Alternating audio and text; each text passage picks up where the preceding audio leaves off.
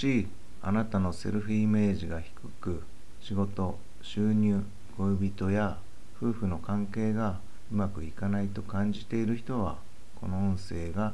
役に立つかもしれません、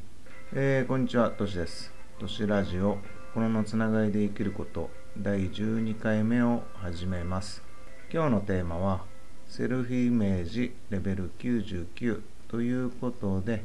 セルフイメージをオートマチックに高める方法をお話ししようと思います。セルフイメージって自分で頑張らないと高められないと思っている人って多いと思うんです。そしてロールプレイングゲームではレベル99ってとりあえずマックスじゃないですか。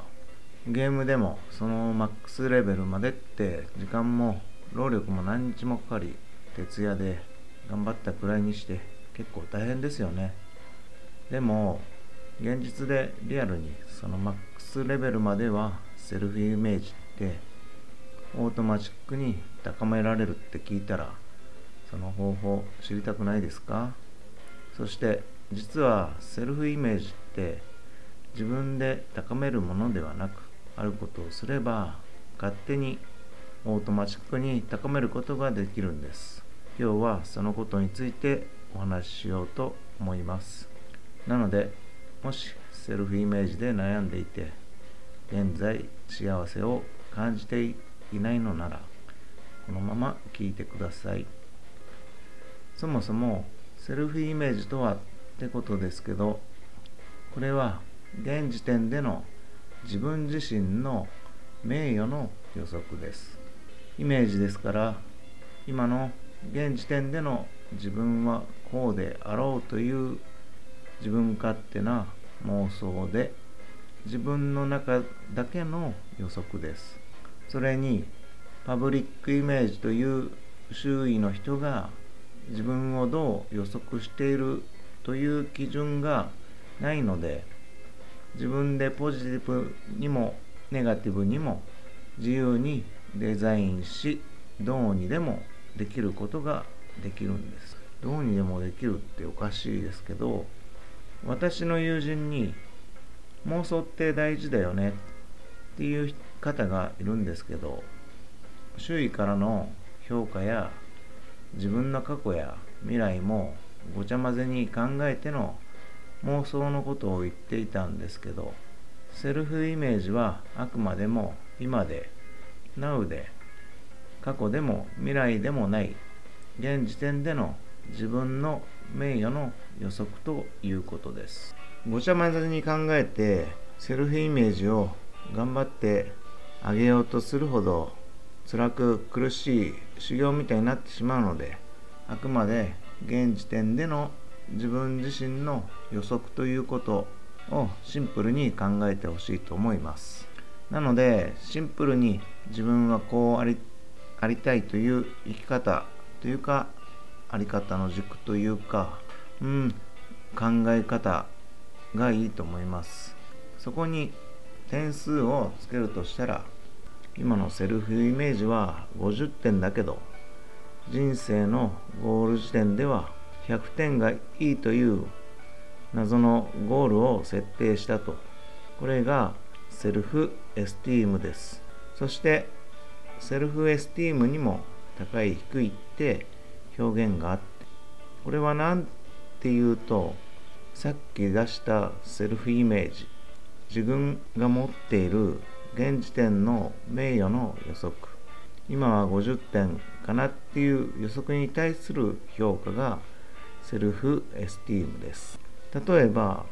さっきの謎のゴールの100点まで行きたいって思っている。でも今は50点しかない。その差は50点足りないってイメージですよね。そこでああ自分はまだ半分しか来ていないんだっていうことがセルフエスティームです。自己評価なのでまだ50点も足りないって思うのもいいしまだ50点も伸びしろあるじゃんと思うのもいいんですけどあえて後者にすると自己評価ってオートマチックに上がるじゃないですか。これがセルフエスティームが高いって状態です。そしてここ大事なんですけどあくまでもセルフイメージは自分自身の予測でセルフエスティームは自己評価なので一般的にセルフイメージとセルフエスティームって同じって思われがちなんですけど同じがセルフがつくけど概念的には違うよってことです。これをしっかりと分けることでいつも自分の目の前に自分の在り方がいてくれるので目的に向かってぶれないでいけるんだと思います。こうやって自分の現時点でのイメージに点数をつけて評価していくことで曖昧でぼやっとした部分が明確になるので先に進みやすくなるんです。スピリチュアル系だと基本的にこのセルフエスティームの自己評価を高めて避難とか周りと比べてはいけませんよ。教えると思うんですけどそれでは偏ってしまうので数値化すると理解しやすいと思う。そうすれば数値化して視覚化したらもっとスピリチュアル系は受け入れられると思います。そこでセルフイメージとセルフエスティームこの2つのバランスを取ることを意識してほしいんです。いくらセルフエスティームを高め自己評価を高めても他人を助けるスキルがなくセルフイメージを高めることって難しいそう思い思います。だからそこは自分で点数をつけて評価することでじゃあどうしようかって思考になるのでバランスが取りやすくなります。それに自尊心だけ高めても実際は誰かを助けていないじゃんってなると自然にセルフイメージもセルフエスティームも両方が低くなってしまいます。これ水って低い方に自然に流れるようにバランスが良くないからどうしても低い方に偏ってしまうんです。ビッグマウスで行動が伴わない人って結果が出にくいじゃないですか。こいつ口だけで何もしてないじゃんって。それとその差が心の内側のものすごい摩擦になってシャドウという影の部分を多く作ってしまうんです。理想が大きくても実際に1日に1センチでも行動しないと結果が出てこないじゃないですか。そういうことです。だから点数をつけて視覚化して認識する。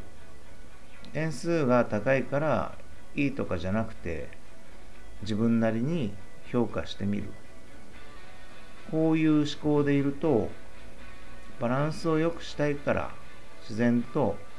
体も動いて行動に移せるんです。これが私の中のセルフイメージです。そしてセルフイメージが高まっていく段階は一直線じゃなくてもいいんです。人とつながりながら自己中心と自己犠牲をジグザグと進んでいったらいいんです。ストレートに目的地に着くことは大事なことだと思うんですけど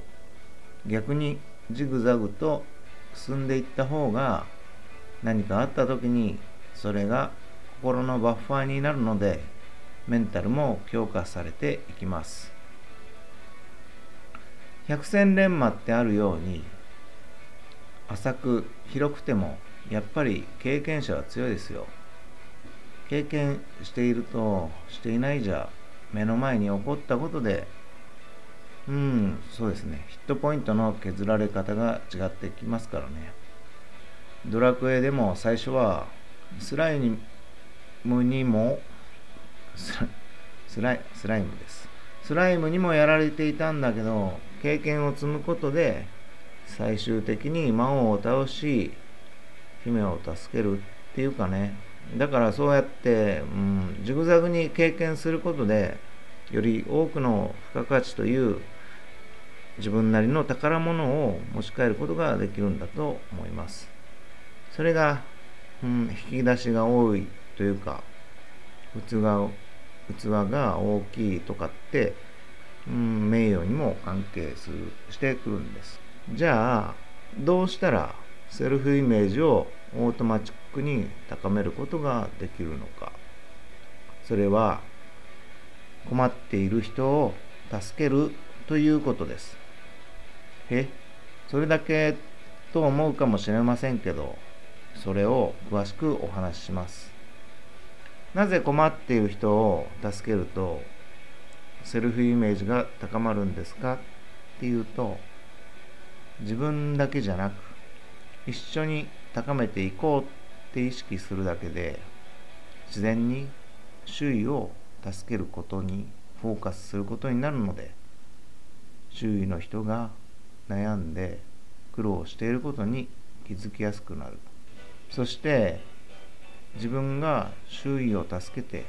その助けがまた自分に戻ってくる。その助けるというエネルギーのやり取りで結果周囲と一緒に自分も高まっていくんです。これが例えば助けるじゃなく共感シェア与える伝える受け入れる理解同感なんて言葉に置き換えてもいいと思います。ぶっちゃけこの辺はあこれだっていう自分に刺さる言葉でいいと思います。ここでさっきのジグザグに住んでいた自分のセルフイメージと周囲の人を助けることがつながってくるんですけど一人で一人でね住んでもいいんですけど一人では点と点のジグザグだったセルフイメージが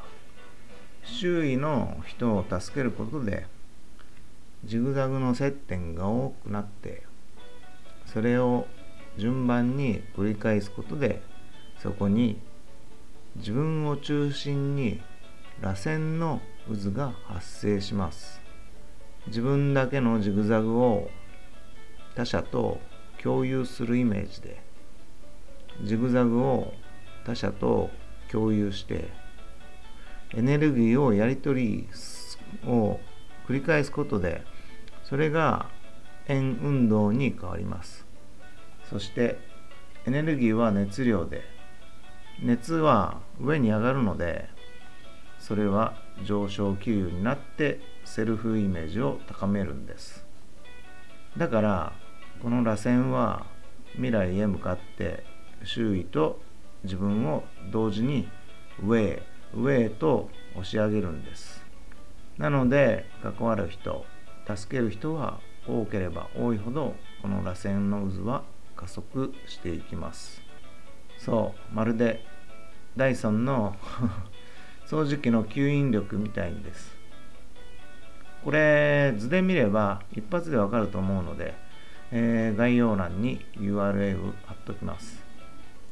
だからステップ1として自分の心のろうそくに火を灯す。ステップ2で自分のセルフイメージに点数をつける。